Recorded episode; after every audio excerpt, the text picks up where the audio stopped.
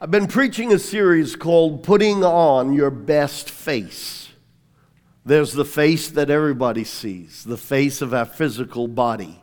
And by face, I mean both your, your, your face up here as well as the face of how you look, trim or not as trim. And uh, how you look, how we garnish this body with clothing and hairstyles and, and makeup or whatever else it might be. But putting on your best face. Then there's the face of your soul, your character, your personality.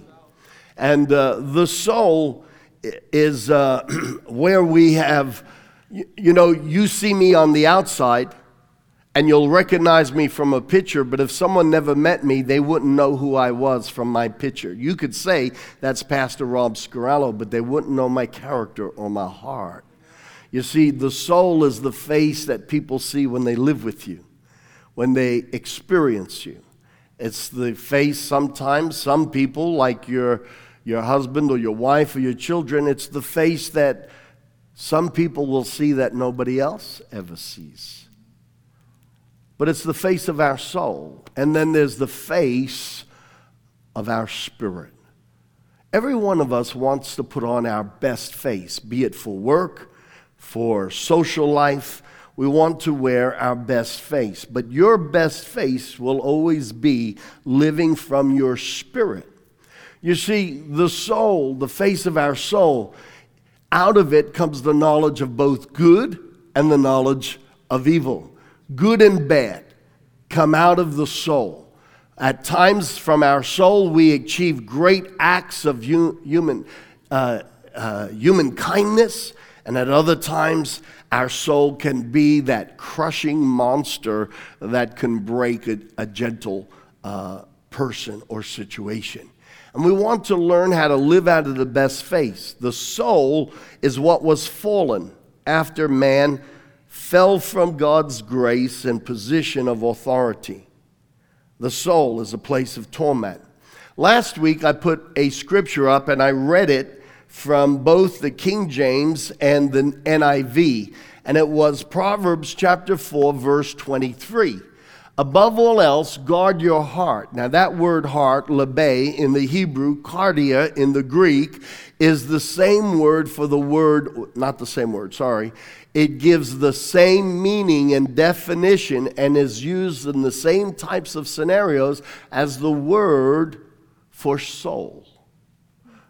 The heart and the soul, while they are different words both in the Hebrew and in the Greek, they always point to the same thing. They point to the mind of your intellect, the mind of your emotions, and your will. It's where your character is, it's where your thought processes are, it's where your belief systems are, it's where your personality is, it's where your memories are. The soul. And Solomon, the wisest man in the world at that time, says, above everything, before you go to the gym, before you make sure you get that college degree, before you go after that highfalutin uh, career, above everything, guard your heart. Above everything. This is a priority. Why? Because whatever happens in your heart, whatever happens in your soul, whatever damage takes place, whatever experiences in life, whatever gets laid down in your belief systems, whatever judgments you make about scenarios and about life and about circumstances, that out of your heart, everything you do will flow from it. You have a horrific experience, traumatic experience, or hurtful experience, it can color your world for the rest of your life. It will affect you.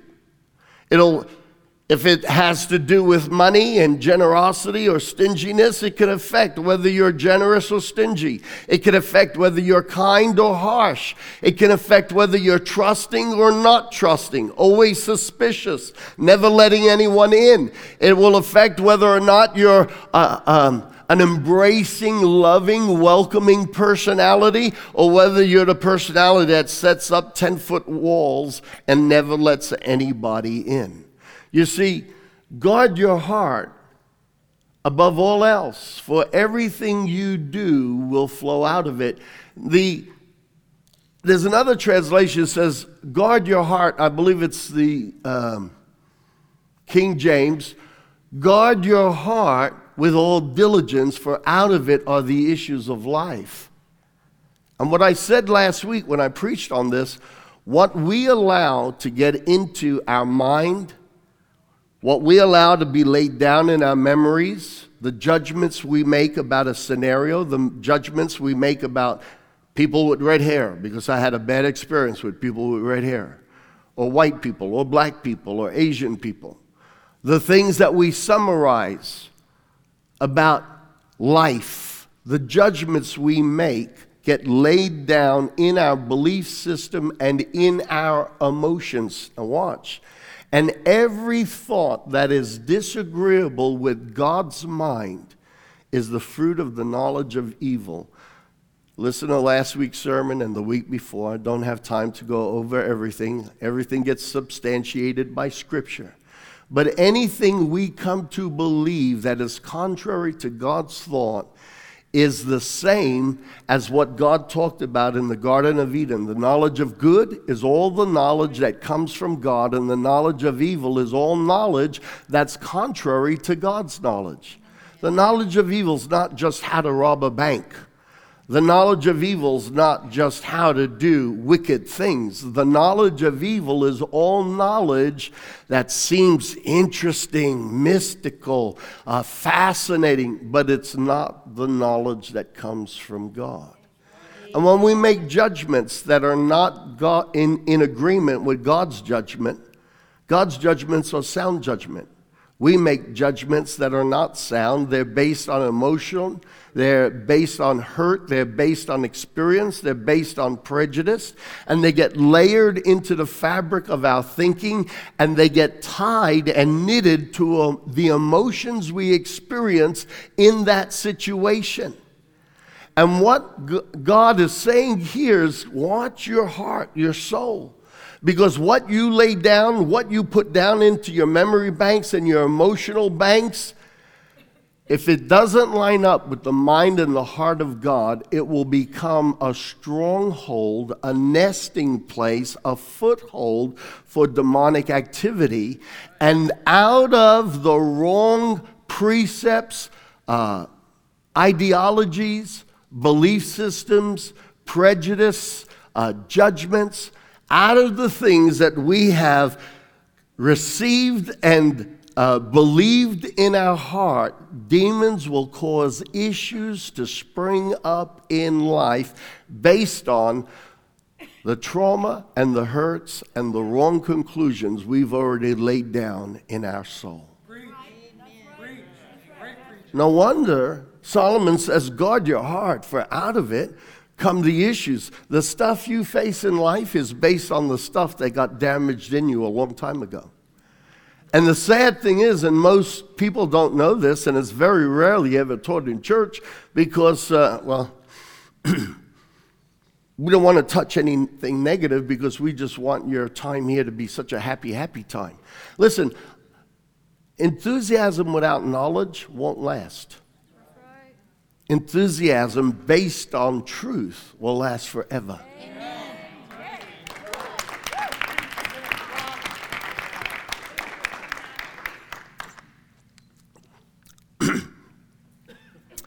the wrong judgments, the unforgiveness, judge not, the Bible says, lest you be judged. How we conclude, how we conclude our broken marriage and our experience with that man or that woman, how we concluded, how we judge it, how we condemn it to thought in our mind, and the emotions we link with it. Judge not, lest you ju- be judged. The judgments we often make that are in error and are not based on the heart of God become judgments against us that will be acted out in the issues that we are yet to face. Wow. Wow.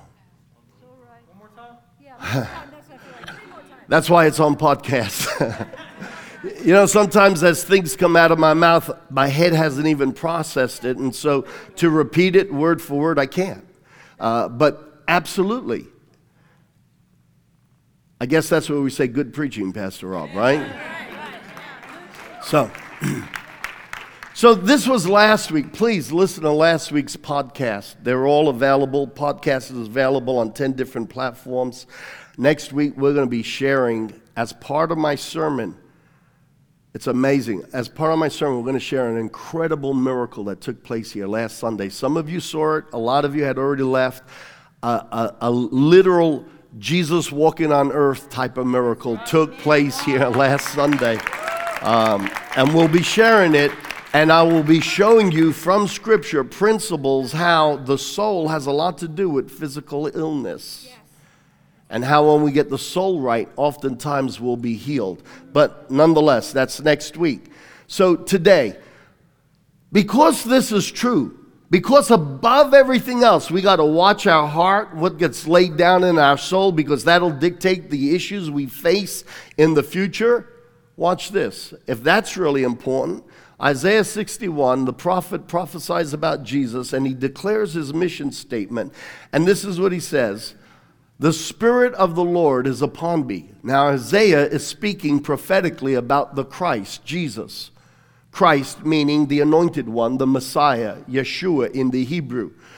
The Spirit of the Lord is upon me because he hath anointed me to preach good tidings to the meek, sent me to bind up the brokenhearted, to proclaim liberty to the captives, the opening of the prison to those who are bound.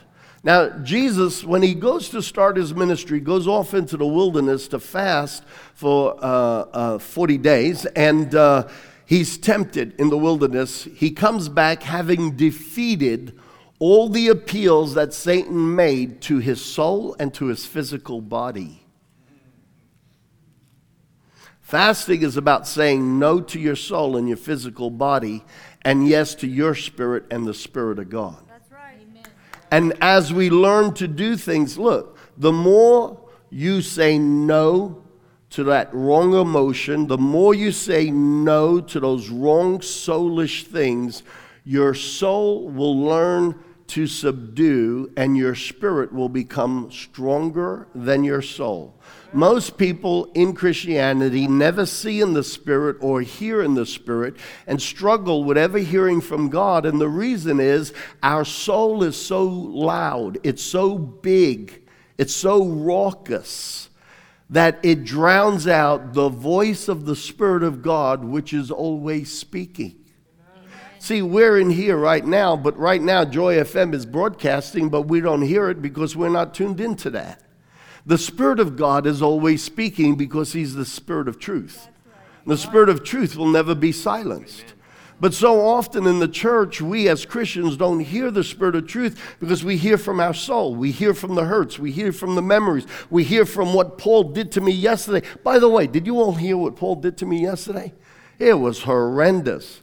You see, that's how gossip starts, not a lick of truth to what I just said. Okay.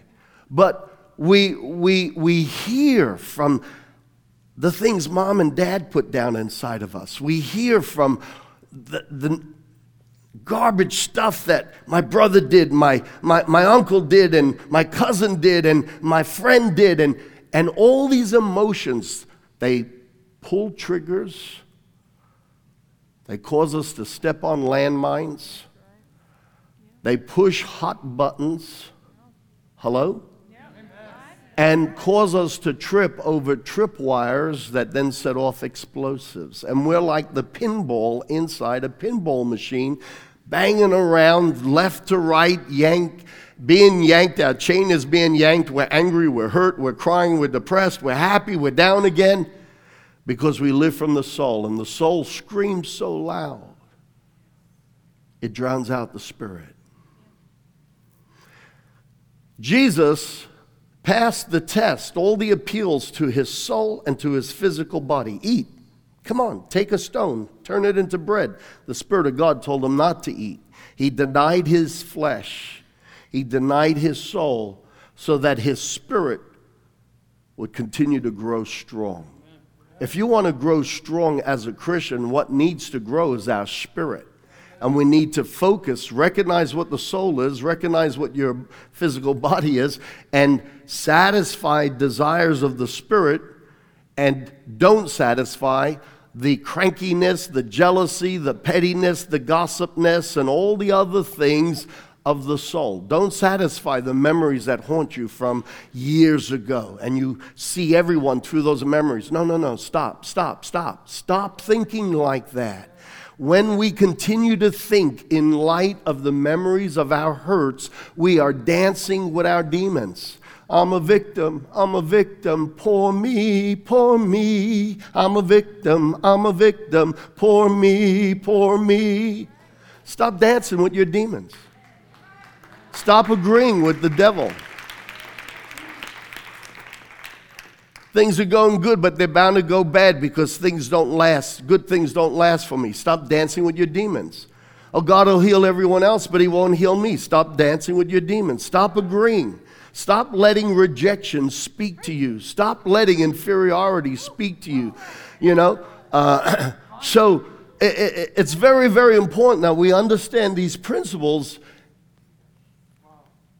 so that we can really live free in the Holy Ghost.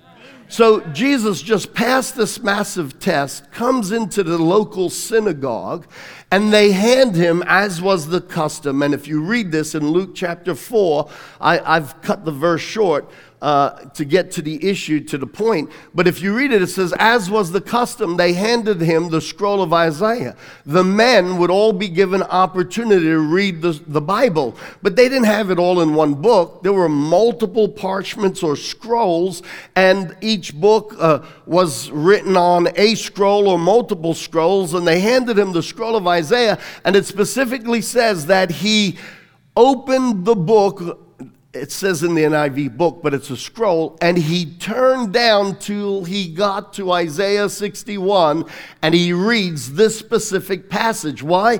Because it's literally what Jesus came to do. This is his mission statement. The Spirit of the Lord is upon me. He has anointed me to preach the gospel to the poor. He sent me to heal the brokenhearted, to preach deliverance to the captive, recovering of sight to the blind, and to set at liberty those that are bruised. Amen. Now, all those words that I capitalized, if we were to look at them in the, in the Greek, and they correspond, all of them correspond the same with the Hebrew in the Old Testament for Isaiah 61. And the word broken uh, sumtribo means to be broken in pieces, crushed, shattered, or bruised.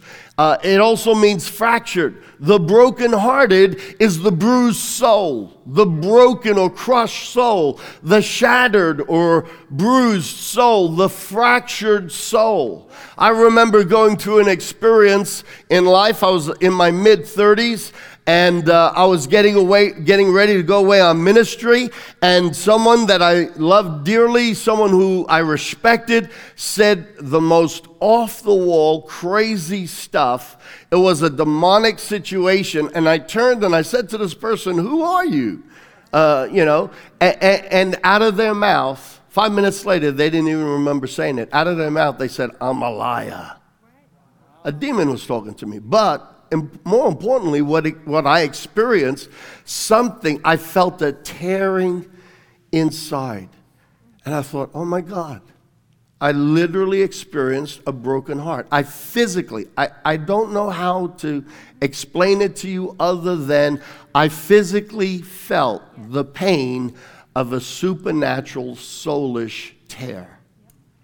For two years after that, every time I, I took a deep breath, and would breathe deeply, like that. Everyone breathed deeply. For two years, every time I took a deep breath, this is what I did. Just like a little child who had been hurt, I'd take a deep breath and I would go, You know how when a child's been crying and they go to grasp for breath and it comes in staggered moments, it's abbreviated? It was a spiritual reaction to a trauma in my soul. In the fractures of the heart, the mind of the intellect and the mind of the emotions are torn apart They can't come to grasp or reason what's going on. Whether it's words being spoken, or sexual abuse, or trauma, or racial abuse, people you trust, people that should be trustworthy, your father, your mother, uh, a, minister, uh, people that are around you, and the mind cannot deal with the, the, uh, the oxymoron of the circumstance, the odds, the extremes. In reality, this person is supposed to be my protector. This person is supposed to be my guardian. This person loves me and nurtures me, and yet this person at the moment is devastating me and crushing me and doing things to me that no person should be doing. So, what happens is the mind of the intellect and the mind of the emotions are torn apart in trauma, and they're trying to grapple with what the heck just went on. And we're bleeding, we're crying, we're weeping, and then, over a period of short time, we start making judgments about the scenario. And these judgments, these conclusions, we set them up as protection.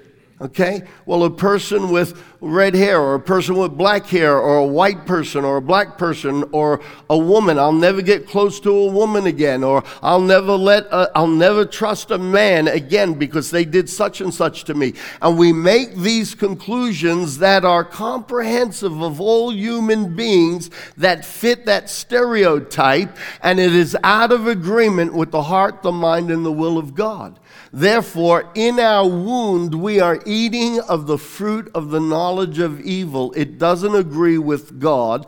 And we allow, we think, for our protection, but that big fortress that we're building, really becomes a stronghold, a high and lofty thing, a thought barrier that a demon will hide behind. And from that wound, he will control your life, he will bruise you, and he will hurt you.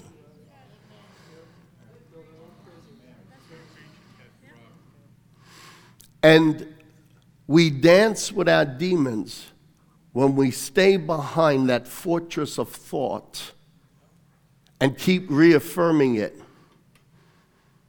Well, I'll always get beat up. Oh, people never like me. Well, I always get rejected. And whatever the wound is made of, out of the abundance of the soul, the mouth speaks. If you don't hear what you're saying, trust the people that are around you when they say, Do you realize you constantly say this, this, and this? Out of the wound out of the fortress. And if we stay in agreement with those things, we're dancing with our demons. We invite them to the table. We break bread with them. We have communion. We have in common with them. We eat from their hands and feed them. Our agreement. And we have to learn to break agreement with the strongholds from the past. And so here in the Hebrew, broken to be fractured, and it's broken-hearted. So it's broken in pieces, crushed, shattered, fractured, bruised heart. And it's always cardia in the Greek. It's the always points to the same thing as the soul, the intellect, the emotions, and the will. Captives. There's the phonetic spelling so that you could practice it at home. I'm not even going to try. Ahik malotos. And it means to be a captive in war, a prisoner. Jesus Christ came to set the captives of war free. To the devil, your life is the spoils of war, the trophy. And they look for us so that they can have a place through which they can manifest. The same way God wants to manifest through all of us. And He looks for sons and daughters so He could live in them and His glory can come out through them. Demons look to inhabit pockets of our emotions and our thought life. They kick us they kick the door open through emotional abuse, physical abuse, sexual abuse, mental abuse, through certain, certain and various circumstances. They kick the door in and they pull up a chair and make a, ho- a home. Good preaching, Pastor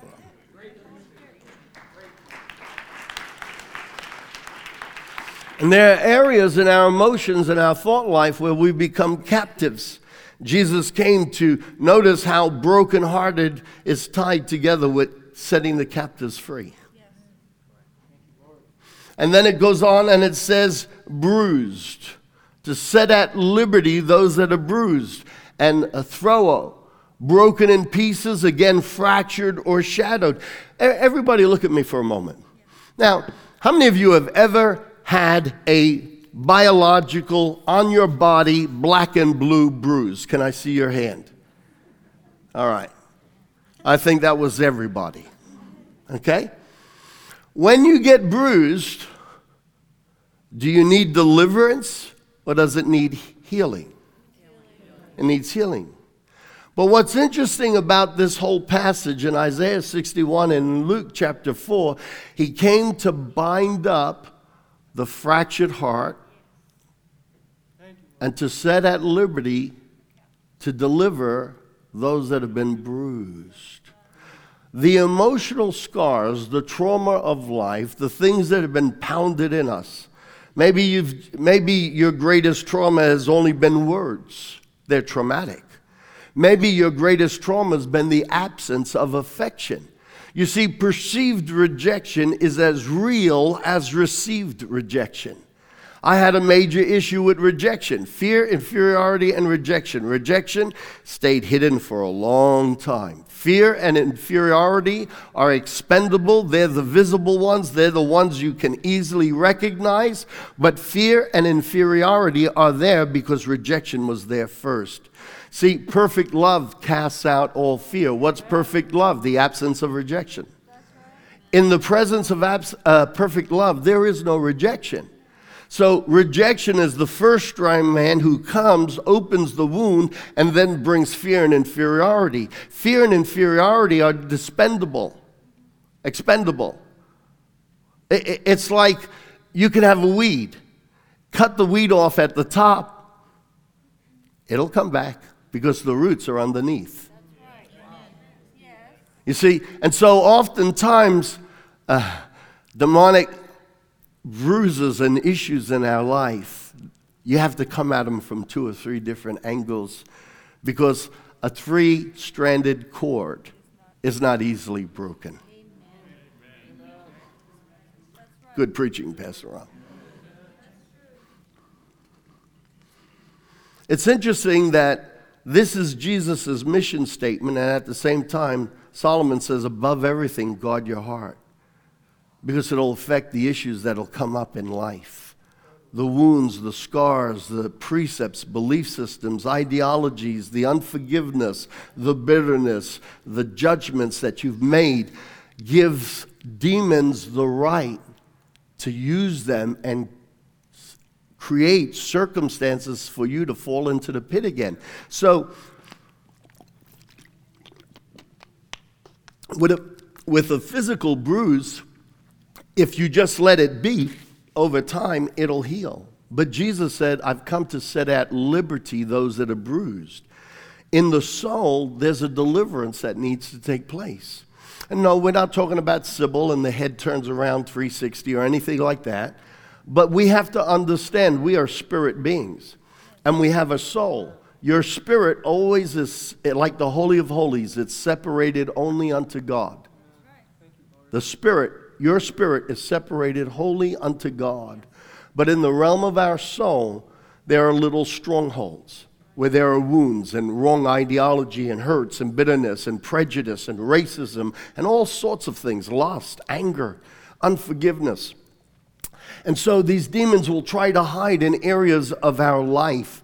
Jesus came to heal us of the wound, the bruise, the broken heart, that point and place and time in our lives where we were devastated and the enemy forced our, our emotional hand and our emotional mind to uh, lay down conclusions so that he could have fodder for a nest, a stronghold.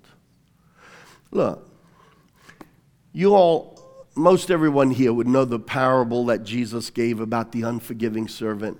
There was a man, he owed the king, let's say, you know, a $1,000 and the king's going to throw him in jail. And he begs the king, please forgive me, forgive me, forgive me. And the king forgives him of a $1,000. And he goes out on the street, finds a dude who uh, only owes him $10. And he grabs him by the neck and he says, I'm going to throw you in jail. And he calls the authorities, has him thrown in jail. And when other people who knew about this man's canceled debt of a $1,000 saw him now putting someone in prison for $10, word got back to the king. I'm really, uh, you know, breaking this down into modern English and just getting you the gist of the story. Jesus says that man who was forgiven a large debt, a $1,000, will be brought before the king. And the king says, Hand this man over to his tormentors. Folks, we live in a spirit world.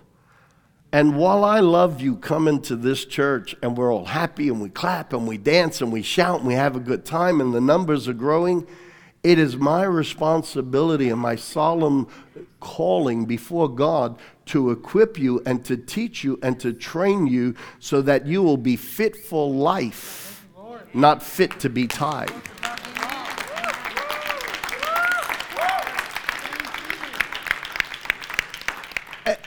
And so things like unforgiveness, how we conclude, people with bald heads, you know?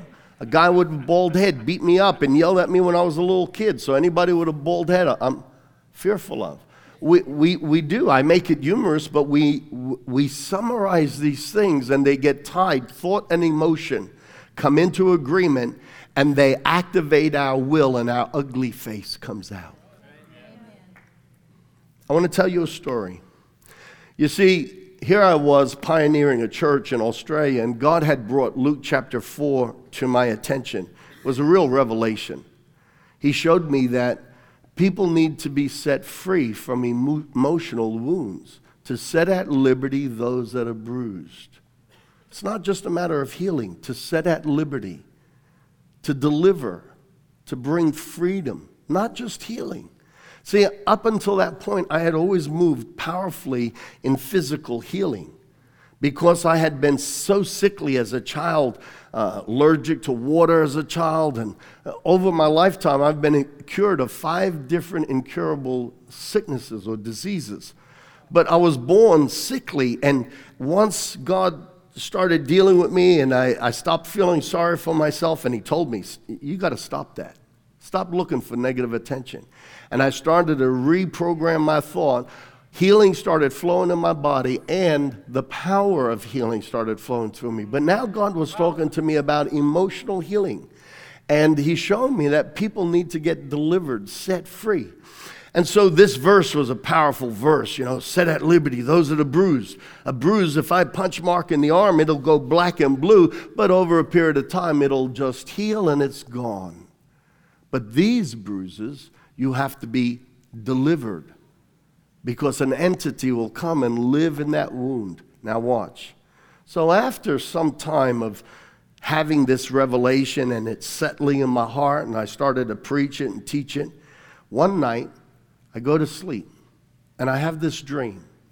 And I tell you before God in heaven, one of the, well, no, actually, this was the most vivid, accurate real dream I ever had.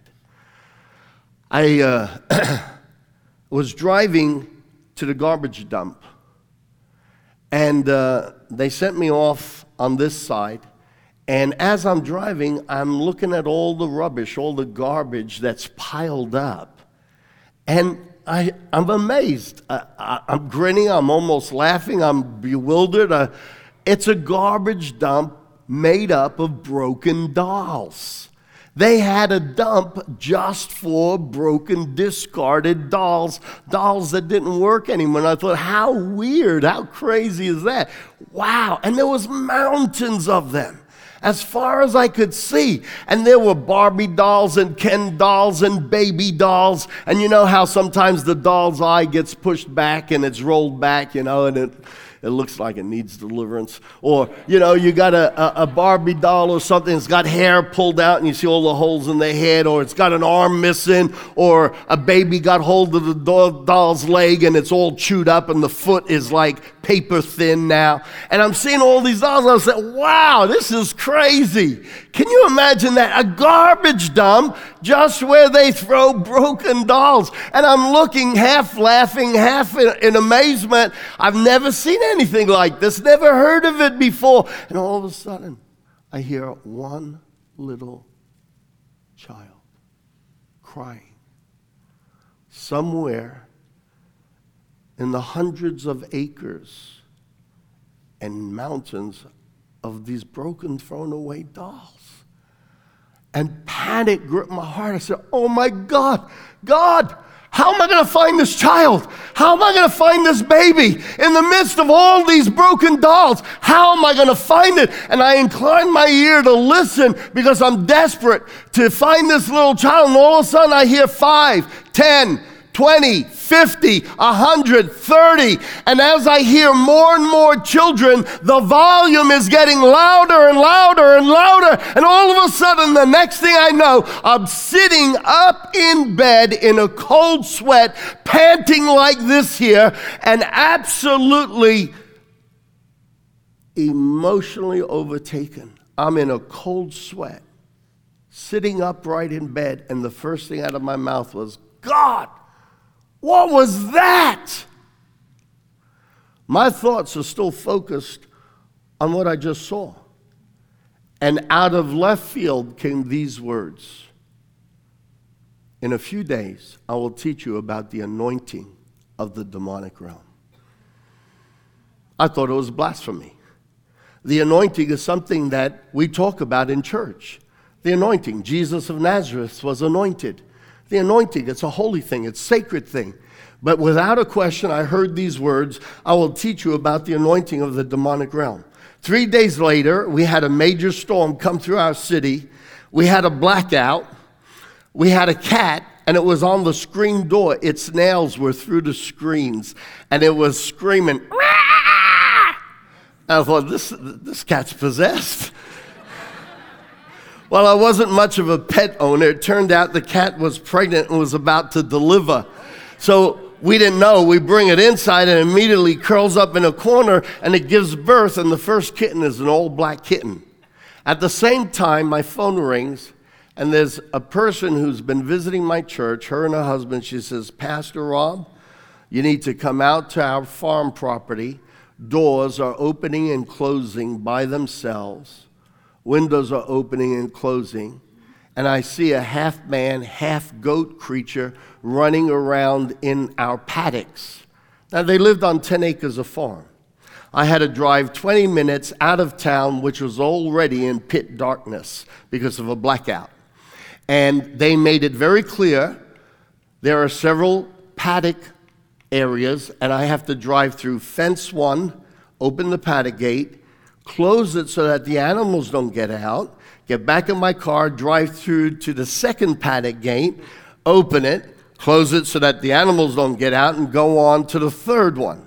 Well, I got news for you storm, blackout, crazy cat, black kitten, weird phone call okay? Weird phone call. And three nights before, I got God telling me, I'm going to teach you about the anointing of the demonic realm. I want to tell you something. As I was driving out of a darkened city to an even darker countryside, and the wind is howling, the rain is pouring, I am praying in tongues, and my knees were having fellowship with each other. I get to the first gate, and I'd like to say that I was bold and full of the Holy Ghost and full of power. But I, before I opened my door, I looked around. I put the brights on. I go up to the gate and I'm looking over my right shoulder, looking over my left shoulder, looking behind me. I open the gate and I run back into the car, drive through, and now I got to get out and close the gate. I mean, the last thing I wanted to do is have a one on one encounter with a half man, half goat creature, you know. Get up to the house, and I sat the husband and wife down. Their, their children were sleeping, and we started to converse. And I said, You know, there's got to be open doors of the spirit realm. You're born again Christians for demonic stuff like this to happen. Tell me about your lives. Well, their marriage was on the edge of a divorce, uh, a lot of crazy stuff going on. And we're talking, and it's like, you know, midnight, and all of a sudden the wife rises up and starts screaming, I want him dead! I want him dead! And she runs out of the house. I'm thinking, sweet Jesus, now's a good time, Holy Ghost. I need you. With the husband's permission, I asked if I could go out and talk to the wife and bring her in. I brought her in. Uh, we had been sitting in the living room. There was another room off to the side. With his permission, door open. I went in that room, door open in eyesight, and I said, What's, what, what's going on? She started to tell me an all too common story of how, from the age of eight, Grandpa used to take her out to the back garage. Fill in the blanks. Did things with a little girl that nobody should do with a little girl or a little boy. By the time she was uh, 10 or 12, her brothers, who were a little bit older than her, without any knowledge of what Grandpa was doing, one by one, they all started doing similar things to her. And then she goes on to tell me the story of how every man she's ever encountered has only ever wanted her for lust. You see, in the bruise, in the trauma, in the heat of the moment, somehow you have to recover, though you never really recover and you start coming to summations and conclusions, and they start to become your defense, even if the defense is just all men are wicked and evil. So then you start avoiding men. I won't tell you in black and white, but it surely led this woman to the other side of affections. As we're talking, the Spirit of God started to speak through my mouth, and I started to hear me say things I've never heard in my life, things I've never processed or thought about in my life. I've never read it, never heard it preached, never thought it, and here I am, and I say to this woman, uh, we'll call her Alice, okay? That's not her name. We'll call her Alice. Alice from the moment you were a little girl, the first time you were sexually molested and offended, that wound and that trauma opened you up like a gaping, huge wound. The spirit of lust in your grandpa made you a victim. The Bible says Jesus came to set at liberty those that are bruised, but here's the thing because these are soulish bruises bruises in our soul, what happens is that spirit of lust in grandpa must satisfy its desires, so it uses its host to activate actions of lust so that it continually perpetrates the sin of his very nature, the demon's nature. If you read in Revelations chapter 19, where it talks about the fall of Babylon, it says, Fallen, fallen is Babylon the Great. Her sins are piled up to the heavens, and she has become a haunt for every bird of prey and every jackal and wolf. Sins pile up. As you read through the Old Testament, you'll see that sin pollutes the earth. It desecrates sin. We, we, talk about pollution and we want to clean up the environment, but sin is a pollution. America is saturated with a pollution of sin. Okay, and we need a spiritual cleansing. These aren't just metaphors. As it is in the natural, so it is in the spirit world. Hello? You see the tip of the iceberg, but what you see, there's a lot more in the unseen realm, exactly like what you do see, but it's way bigger. Okay, so as it is in the natural, so is it in the spirit. And uh, so I said to her, ever since then, your grandfather and the spirit of lust in him used you again and again to activate the lust it's like that's what that demon needs to stay in power. He must continually commit acts of, uh, uh, uh, of uh, sexual sin, lustful activity. It feeds him. It feeds him. But when you got wounded the very first time in the midst of your trauma, a spirit enters your wound, even though you're so innocent. It wasn't your fault. It's amazing how the enemy always makes the victim feel like they're the dirty person and they're terrible. Okay? And, and, and I said, and that spirit now wants to keep the bruise alive. And if you never get traumatized again in that area, the wrong thought patterns and judgments won't be reestablished and confirmed. And the bruise over time will slowly start to heal. And so the spirit that lives in the bruise now calls to other people who have a spirit of lust. And together, that spirit of lust responds to the call of the spirit that lives inside your bruise, and the two of them come together in mutual agreement to perform the will of Satan to steal, to kill, and to destroy. You see, the anointing is when Jesus came, he heard the will of the Father, he heard the Logos as they had a Lego at the table in heaven, and as he heard the will of the Father, he came, and Jesus said, I only do and say the things I've heard my Father say, and I do the things that my Father does. He came to be the expression and the declaration of the will of the Father. That's why he's called the Word of God. And when Jesus is in agreement with the will of the Father, the Spirit of God cannot be at opposite extremes. When we're in agreement with the will of the Father and we're preaching the will of God, the Spirit of God will always say yes and amen. And so the anointing is that Jesus came to do the will of the Father and he preached the heart of God, and the Spirit of God, of course, was all over him, releasing power and dunamis and miraculous ability because they were in agreement with the will of God. It's called the anointing. And the anointing of the demonic realm is when two demons and two different hosts come together and draw hosts together to perpetrate the very thing that each demon needs to have happen to satisfy their stronghold,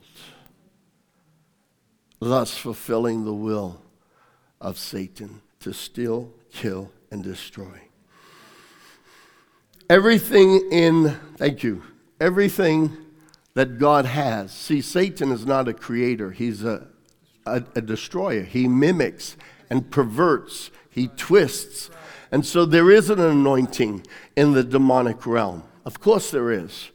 And it is a distortion and a perversion of the anointing that flows through us and in us by the Holy Ghost when we're in agreement with the Word and the will of God the anointing of the demonic realm. In a nanosecond, in a split second, in an atom of time, God downloads all this information into me, things I've never heard, seen, or read, and I'm telling this woman as if I had been practicing this for the last 20 years. As I'm talking to her, I could see as if it were a shadowy, you know how when you look through a veil, a curtain, you know, you see and yet you don't see. And I could see like a shadowy form sitting on her left shoulder. I said, That spirit has come. And, and so, because I sort of saw something there, I said, That spirit has come and sat on your shoulder, and it sits there, and it drew your brothers to you. They had an issue with lust, and the spirit of lust in them was satisfied, and the spirit of the wound was satisfied in you because it hit the bruise again, it's wounded again. You start to summarize, you start to think, you start to lay down belief systems. The belief systems are interwoven and interlaced with the emotions and the feelings, etc., etc. And what it's setting up is landmines, trigger points, hot buttons in your life so that your crazy face will come out indiscriminately as you're living and going through adulthood. Yeah.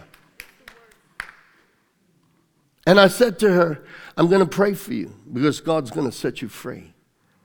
And I didn't tell her that I could vaguely see something here, but I, I spoke about it. And for the sake of her imagination, her mind's eye, said, You know, I can see that thing just sitting there, so to speak. And it calls to anyone who has a spirit of lust in their lives so that together they fulfill each other's goal, so that they fulfill Satan's goal. They work together under a demonic anointing. I started to pray for her, and I deliberately waved my hand when I said, In Jesus' name. I went over the shoulder, and I, I was visibly pushing, punching, knocking this thing off of its perch.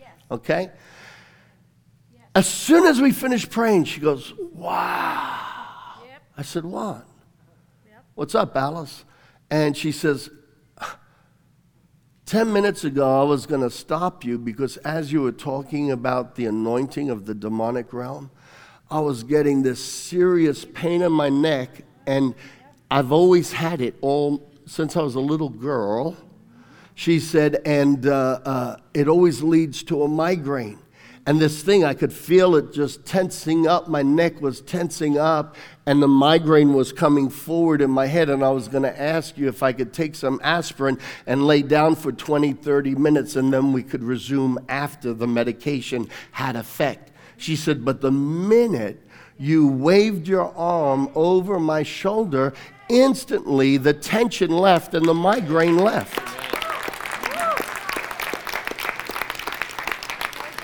Which will take me to my sermon next week. I'm going to preach to you about healing, but first, the healing of the soul.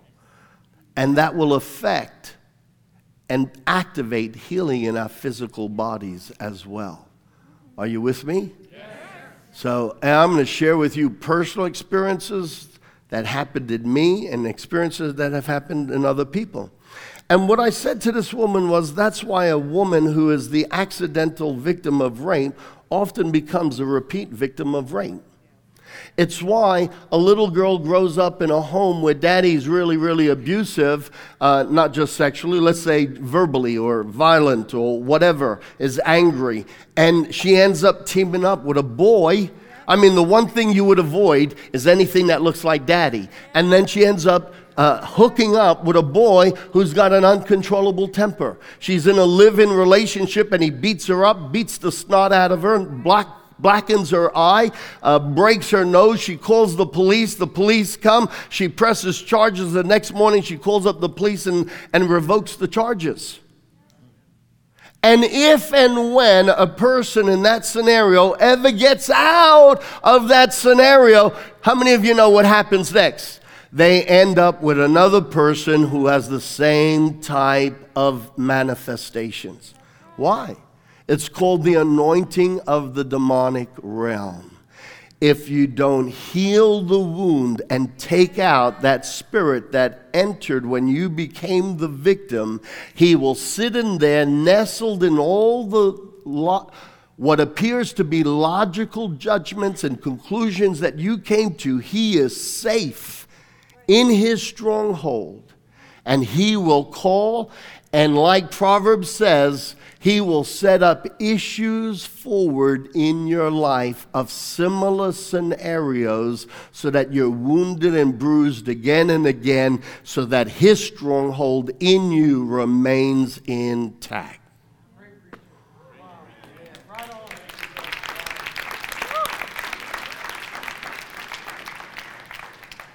And so many of us have been repeat victims of certain types of scenarios, and we wonder, why does this always happen to me? And if in earnest you've ever had the emotion or the sentiment that says, why does this always happen to me? there's a wound. And there's a strong man living in that wound. And he's hiding behind unforgiveness, he's hiding behind judgments, conclusions, attitudes. And we have to pull down every thought that is not in agreement with God's thoughts Take away the armor in which he trusts. Jesus said in the Gospels, they were calling him Beelzebub. He says, Well, if I'm Beelzebub, who do your teachers cast demons out by? Knowing full well that they didn't cast out demons. The people in the countryside, people all over, were amazed that Jesus had authority over demons. Why? They were amazed because the Pharisees, the Sadducees, the teachers of the law, they didn't do this. Who is this man? He has such authority. So when they're saying to Jesus, you cast out demons because you, you are empowered by Beelzebub himself, Jesus says, number one, a house divided against itself will fall. But if I do it through Beelzebub, uh, tell me who are you doing it through since you don't do it? I love Jesus' wit. Very sharp. Very, very sharp. And he goes on to say, when a strong man has his house nice and secure, he's safe until a stronger man, the stronger man is always Jesus. A strong man is often a demonic entity. Until a stronger man comes and takes away the armor in which the strong man is trusting. I, I use the phrase, stop dancing with your demons Stop being in agreement about your rejection. Stop being in agreement about you're going to die young. Stop being in agreement about nobody ever likes you. Stop being in agreement about people will always be unfaithful to you. Stop being in agreement that you're a victim. Stop being in agreement with sympathy. Stop being in agreement with the fact that the church says, oh, well, we're sinners bound by a sinful nature. Come out of agreement with doctrines of demons. Stop dancing with your demons. Stop nursing your wound. Stop justifying it. Stop making wrong judgments and holding unforgiveness. Stop making wrong conclusions. Your prejudice and your preset ideas based on the things your mama told you and your daddy told you, what they taught you and what they laid down on you is stuff based on their own heritage, their own culture, and their own life experiences. Guard your heart. Screen that stuff out. Because out of what gets laid down in your thought life and your emotional life, it will have the authority to structure circumstances somewhere in the future so that that wound is revisited.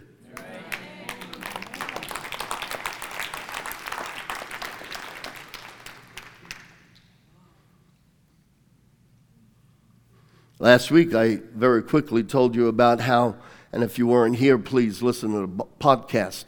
But uh, how an el- uh, a senior boss who was drunk of my friend's father. My friend's father was a landscaper in the city, and they had a big Christmas party for the whole city workers. And on the way home, this drunk man came up and out of nowhere slapped me in the face. And uh, no one stood up, no one spoke, no one said a thing. I went home crying to mommy and daddy, and I'm sure they were upset and behind closed doors were probably livid, but I never saw any action, any uh, action of justice uh, or redemption. Uh, in fact, I don't even remember, and I could be wrong, I don't even remember much being said about the incident. And I nestled down in my thoughts and in my emotions. Uh, a fear came that people around me, and particularly people in authority, will lash out. Uh, men will lash out, and I'll become a victim. And uh, it, so much so that for even up to probably up to about 15 years ago, if I was talking to another male and there was a little bit of conflict, and someone happened to lift their arm to uh, adjust their hair or something like that, I'd flinch evidence of a wound. I don't flinch anymore. Amen. Amen. But what happened then, I went on and I told you how then, as a 16 year old, I was, you know, Sunday school teacher, youth leader, uh, worship leader, and I would preach on Friday nights when the pastor couldn't get off from work. And there was my uncle, the assistant pastor. He'd call me up, the 16 year old, to come and preach at the big church uh, and preach and take the Friday night service and lead an altar call and all. And then one day, here's the pastor. Uh, someone told him some information that wasn't correct, and he laid me out, and uh, uh, and I got bruised. Now, God did a tremendous thing, and I had an encounter with God after many months, but I was bitter, I was hurt, I was wounded. My father was the head, he was the father of the Italian Pentecostal movement in Australia, and they had numerous churches. And my father and mother were about to go to Queensland, Brisbane, Queensland, to pioneer another Italian work. And another gentleman from the movement in America was coming to take over the church my father pioneered in Adelaide, South Australia. And God was calling me into the Australian churches. And what happened was, the, the men on the board of directors of my father's church were very angry that God was calling me out of the church. My, my, my, parents had given me their blessing. I struggled with the Italian language. No matter how hard I tried, I could not speak it. I made some of the most ridiculous mistakes. Uh, and they were very upset. I had to stay in the church, and they actually put an order on me that for six months I had to sit in the church and I couldn't be involved in any area of ministry. And I looked at my dad when my dad came home and shared this with me, and I could see in his eyes the hurt. I said, Why, Dad? Why does stuff like this always happen to me? And he just wept and he said, I don't know. I don't know. And then there was one of their preachers in a country town about uh, six hours away was having a hernia operation and there was no one to preach for him, so they sent me up there. I could preach because none of them wanted to go.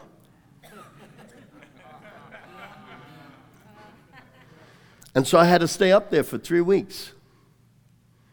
Out of sight, out of mind. But you know what? I went and I went and I preached as if I was having a revival. You see, you will either feed your demons or you will starve them. And I'm determined we have to starve them. Amen. Amen. So my parents were about to go to Queensland to start this new church, and this guy that came over from America to take over the big church, 300 people in Adelaide, uh, he comes to hear me preach. The pastor in the Australian church was mentoring me. I did Bible school under him, and he asked me to preach on a Sunday night. And so this guy who was replacing my dad comes to hear me preach, and some of the members of the church came to hear me preach. My parents had already left. And I find out afterwards, after the service, a couple of days later, that he actually turned to the man who was mentoring me, Pastor Peter Vacker. He turned to him and said, There was no anointing on him whatsoever. He purely preached out of the charisma of his own soul. You know what I was able to say? Because this was the truth. This was a couple of days later. They, he sat me down and then he told me what this gentleman had to say and I was already released with my father and mother's blessing. You know what I was able to say? Not bad for somebody not being anointed. 18 people got saved that night.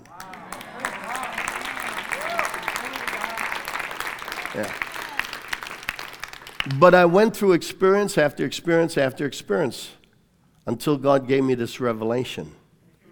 And then I started to address the wound, the thought patterns, you see, the enemy will make people in your life appear to be an enemy. You know what I've learned about fear? You see through the eyes of the spirit of fear. You hear through the ears of the spirit of fear. You know what I learned about rejection? When rejection is on you, your wife could say something to you and she doesn't mean anything by it, but if you're full of rejection, you will hear through the ears of rejection. You will interpret her action through the eyes and the emotion of rejection. And that's why we have more enemies than we really do. because the strong man hiding in wounds in us is coloring our world and he's making us hear and see and experience life through his nature. If it's a nature of jealousy, if it's a nature of anger, if it's a nature of lust, when lust is on you, you will see through the eyes of lust. You will feel the emotion of lust. Same with anger, same with bitterness, same with racism. Folks, it's one thing to be born again and we got our names written in the book of life. But I don't want to be a trolley car for a hosted demonic activity. I am saved. I am going to heaven. But I'm getting rid of the wrong passengers. I'm not dancing with my demons anymore. Come on. Amen. Amen. And so, people who have been traumatized in certain areas of life, you'll often go, through repeat circumstances, even with different people. I remember sharing this with a pastor when it was still fresh, new revelation to me. He was a pastor from Sydney uh, of a very, very large church. He was one of the associate pastors. And he sat in my living room, and his mouth just dropped open. He says, Wow. Now I know why my wife goes from one domineering friend to another to another. She's a, a, a timid, a introvert, a tender person. She lived with a dominating uh, mother, and every friend she ever gets is always dominating and oppressive. But it never manifests itself until she starts to open up to them.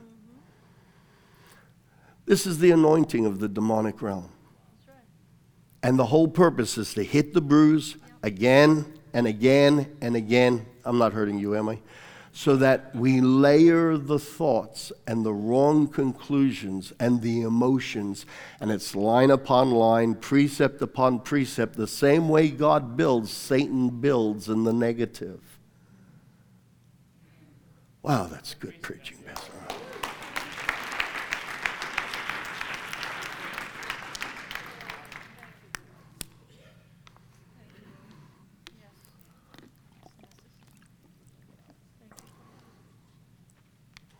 You know, we don't have Sunday morning church, we have seminars.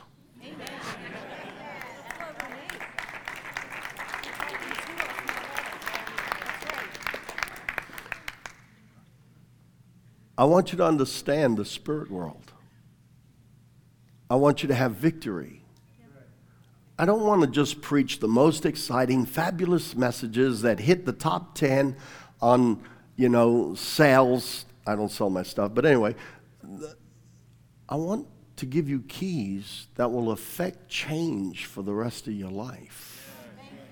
Principles, principles, not the top 10 sermons over the last five years. No, principles.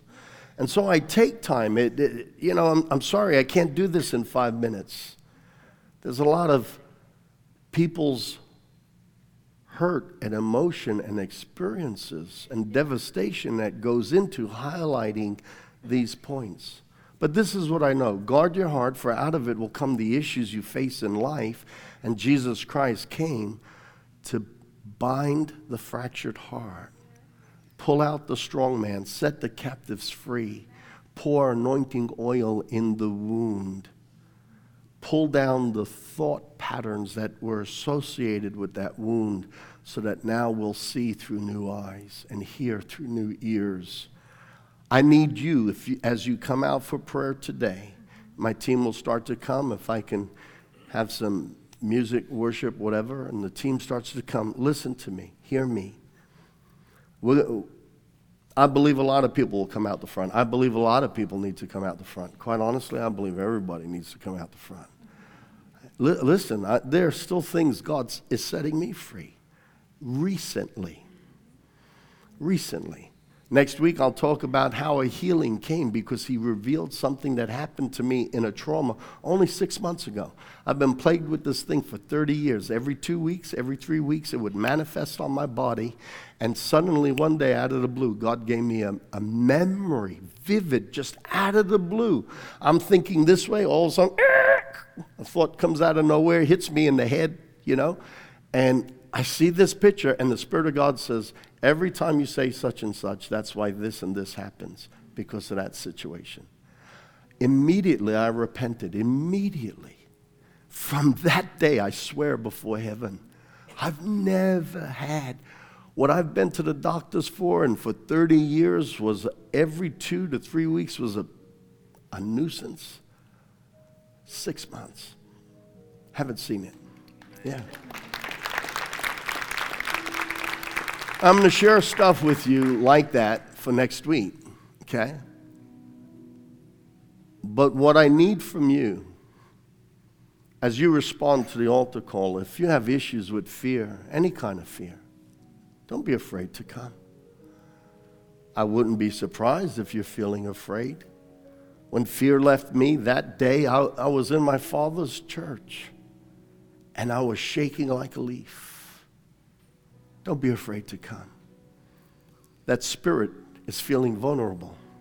If you're feeling anxious right now, peace. Peace be still. Jesus' name. I bind the strong man. If you're feeling anxious, come. Forget about what Joe thinks over here. Joe needs to be out the front too, just like Pastor. Now, I'm making fun, I'm playing, I'm being humorous. Why? Let's take the heaviness off.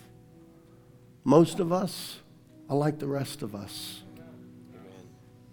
I breathe in through both nostrils. How many here breathe in through both nostrils? Most of us are like the rest of us.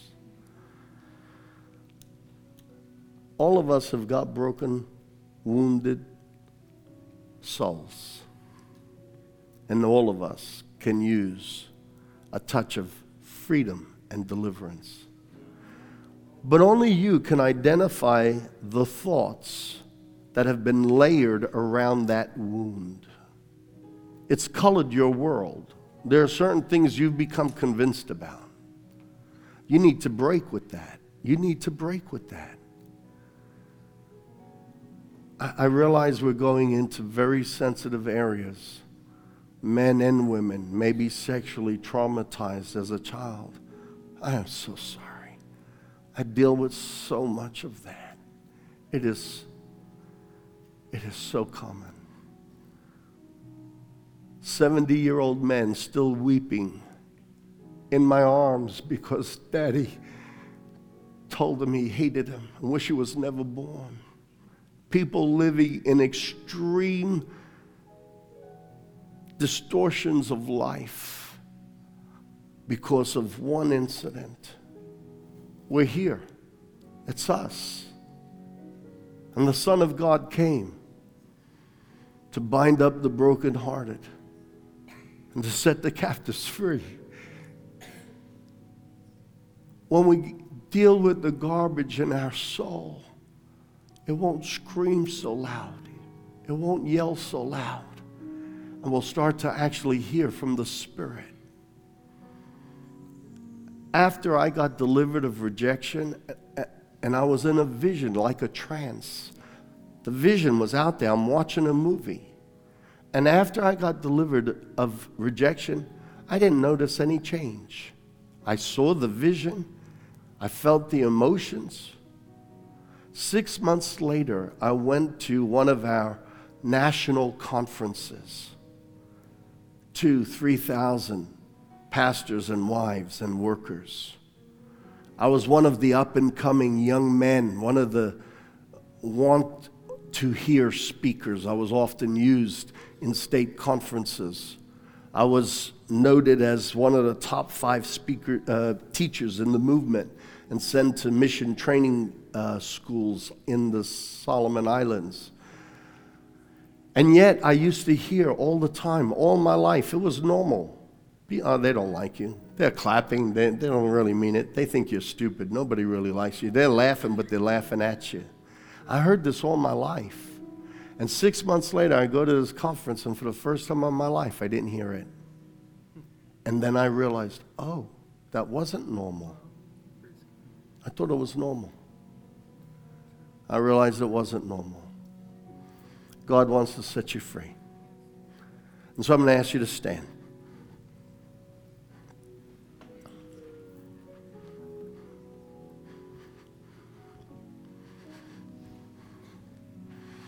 As easily as you're brokenhearted, that's how common and as normal and as easily we need to be healed and set free. I want to encourage you fear, anxiety, unforgiveness. What are your hot buttons? It's a reaction, it's wired to a wound and a bruise. What are the landmines you keep stepping on? What are the tripwires you fall over? What are the triggers? Be set free today. The Apostle John says, For this reason was the Son of God made manifest to destroy the works of the evil one. All of those gadgets that the enemy has put into your soul, Jesus came to destroy them and set the captives free. If you've never asked Jesus in your heart, you need to do that today. As we close our eyes in prayer, start to come. If you want prayer, start coming out the front. Everyone, whoever needs prayer, start to come out the front right now. Don't be ashamed. Don't be shy. I tell you right now, I'm speaking to everyone really. And I'm going to do, if there's enough people here, we'll just do a one large corporate prayer, and then I'll have my leaders move in and amongst the crowds. Thank you. Be brave. Come on. You're so worried about what the person next to you is going to think. They're thinking, what's he going to think? Everybody's thinking the same thing. Amen. God wants to set you free, wants to heal you, wants to make you whole. I thank you, Jesus. Amen. In a moment, I'm going to close the service. When I do, those of you that are going to stay for fellowship, I would encourage some, stay and worship and pray. Others, if you want a fellowship, go out to the foyer uh, try not to make too much noise. Uh, we love fellowship, but we love ministry as well. And if you want to hang around because you want to come out the front in a couple of minutes, come on down. Come on down. I've been set free of a lot of things. I'm not ashamed to say it. It's good to be free. Whom the Lord has set free is free indeed. Yeah, amen. Amen. Amen. Amen. Before I close, how many of you got revelation today about things even in your own life? Could I see your hand? Come on, be honest with me. Yeah? Amen. We don't wrestle against flesh and blood. We see people's ugly face and we want to rebuke them. We want to bind them. We want to chastise them. We want to tell them off. We don't wrestle against flesh and blood. We wrestle against the puppeteer behind the puppet. Hey. Amen. Father, I thank you for your word today. I thank you, Holy Spirit, that you're present. And I thank you that you set the captives free. Amen. I thank you there's victory in the name of Jesus. And I thank you that that woman that was about to be stoned, she didn't get stoned, she got delivered. Amen the religious world was going to lay so much more on her, but you took so much off of her. Thank you, Jesus. And I thank you that you're going to set captives free today. You're going to deliver people today. You're going to heal people of scars and wounds that go way back into their childhood. I curse and I rebuke and I break that recycling thing that circles again and again and causes people to visit the same spot again and again. It is not the judgment of the Lord, it is the spirit of mischief, it is the spirit of violence and confrontation. And I rebuke that thing in the name of Jesus. Holy Spirit, even now, as people hear my voice, let them feel your presence and start to bring to remembrance the things that need to be remembered and cover over the things that need to be gone. By the blood and the power of Jesus' name, I speak to every strong man that is holding a person captive. I rebuke you in the name of Jesus. I will not be intimidated. I will not back off. I will not be quiet. I will not stop.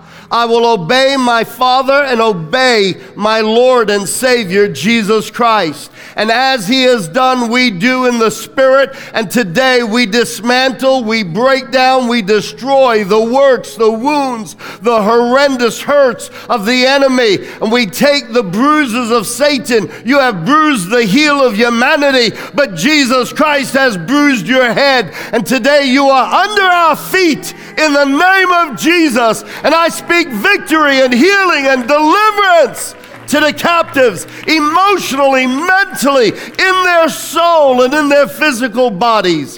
Father, I declare a freedom in the name of Jesus for the captives to go free and to be made whole in Jesus' name.